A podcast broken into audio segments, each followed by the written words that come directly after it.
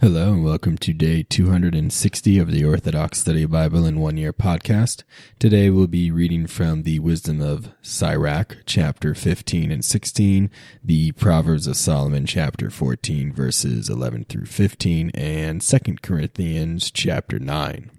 Let us begin with the Wisdom of Sirach, chapter 15. He who fears the Lord will do this, and he who holds, holds fast to the law will obtain wisdom. She will come to meet him like a mother and accept, accept him like the wife of one's youth. She will feed him the bread of understanding and give him the water of wisdom to drink. He will be supported by her and not fall, and he will hold on to her and not be put to shame. She will exalt him alongside his neighbors, and in the midst of the assembly she will open his mouth.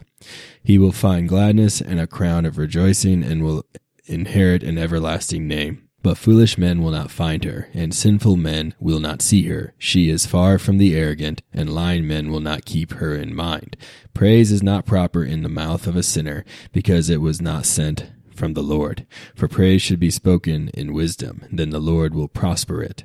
Do not say, I fell away because of the Lord, for he will not do what he hates. Do not say, It was he who led me astray, for he has no need of a sinful man. The Lord hates all abominations, and they are not loved by those who fear him. He himself created man in the beginning and left him in the counsel of his will. If you will, you will keep the commandments and faithfully do his good pleasure. He has set before you fire and water. If you will, stretch forth your hand. Life and death are before mankind, and whichever he chooses, it will be given to him. For great is the wisdom of the Lord. He is mighty in power and sees all things. His eyes are upon those who fear him, and he himself knows every de- deed of man. He has commanded no one to be ungodly, and he has given no one license to sin. Wisdom of Sirach, chapter 16. Do not desire a multitude of useless children, nor rejoice in ungodly sons. If they multiply, do not rejoice over them if the fear of the Lord is not in them. Do not trust in their life, nor pay attention to their multitude, for one godly child is better than a thousand, and it is better to die childless than to have ungodly children. For from one child with wisdom a city will be filled with people, but a tribe of lawless men will make it desolate. My eyes have seen many such things, and my ear has heard worse things than this. In the congregation of sinners a fire will be kindled, and in a disobedient nation wrath is kindled. There was no atonement for the ancient giants who turned away from God because of their strength. He did not spare the cities where Lot sojourned, whom he detested because of their arrogance. He had no mercy on a nation destined for destruction who were taken away because of their sins. The same thing happened to the 600,000 foot soldiers who gathered together in their hardness of heart. Even if there was only one stiff necked man, it would be a marvel if he were to remain unpunished, for mercy and wrath belong to the Lord. And he is mighty to forgive, and he pours out wrath. As great as his mercy, so also great is his rebuke, and he will judge a man according to his works. A sinner will not escape with his spoils, and the patience of a, of a godly man will not fare badly. He will make a place for every act of mercy. Each will find this out according to his works. Do not say, I will be hidden from the Lord, and who will remember me from on high? I will not be known among so many people. For what is my soul in comparison to the immeasurable creation? Behold, heaven and the highest heaven, the abyss and the earth will be shaken at his visitation. At the same time, the mountains and the foundations of the earth will shake with trembling when he looks upon them. No heart will be able to think about these things, and who will ponder his ways? There will be a sudden blast of wind which no man will see, for most of his works will be done in secret. Who will proclaim his works of righteousness, or who will endure them? For his covenant is far off. This is what a man thinks who is dis- diminished in heart and without discernment, who is deceived and thinks foolishly. Listen to me, my son, and gain knowledge, and pay close attention to my words in your heart. I will reveal instruction with balance, and I will proclaim knowledge with exactness. By the judgment of the Lord, his works exist from the beginning and from their creation. He determined their boundaries. He ordered his works forever, and their principles according to their generations. They neither hunger nor grow weary and they do not cease from their works.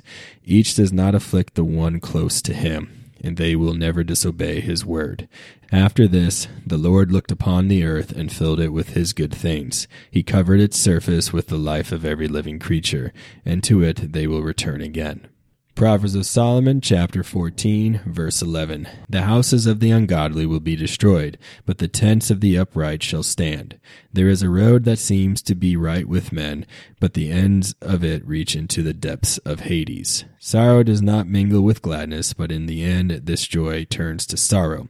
A bold hearted man will be filled with his own ways, but a good man with all his thoughts. A simple man believes in every word, but an astute man comes to repentance.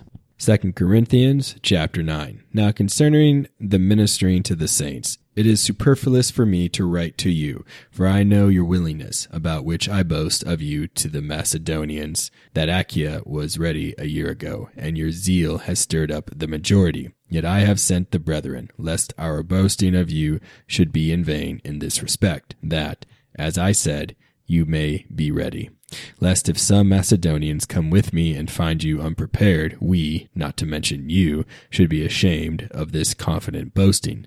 Therefore I thought it necessary to exhort the brethren to go to you ahead of time, and prepare your generous gift beforehand, which you have previously promised, that it may be ready as a matter of generosity, and not as a grudging obligation. But this I say, he who sows sparingly will also reap sparingly, and he who sows bountifully will also reap bountifully. So let each one give as he purposes in his heart, not grudgingly or of necessity. For God loves a cheerful giver, and God is able to make all grace abound toward you, that you, always having a sufficiency in all things, may have an abundance for every good work.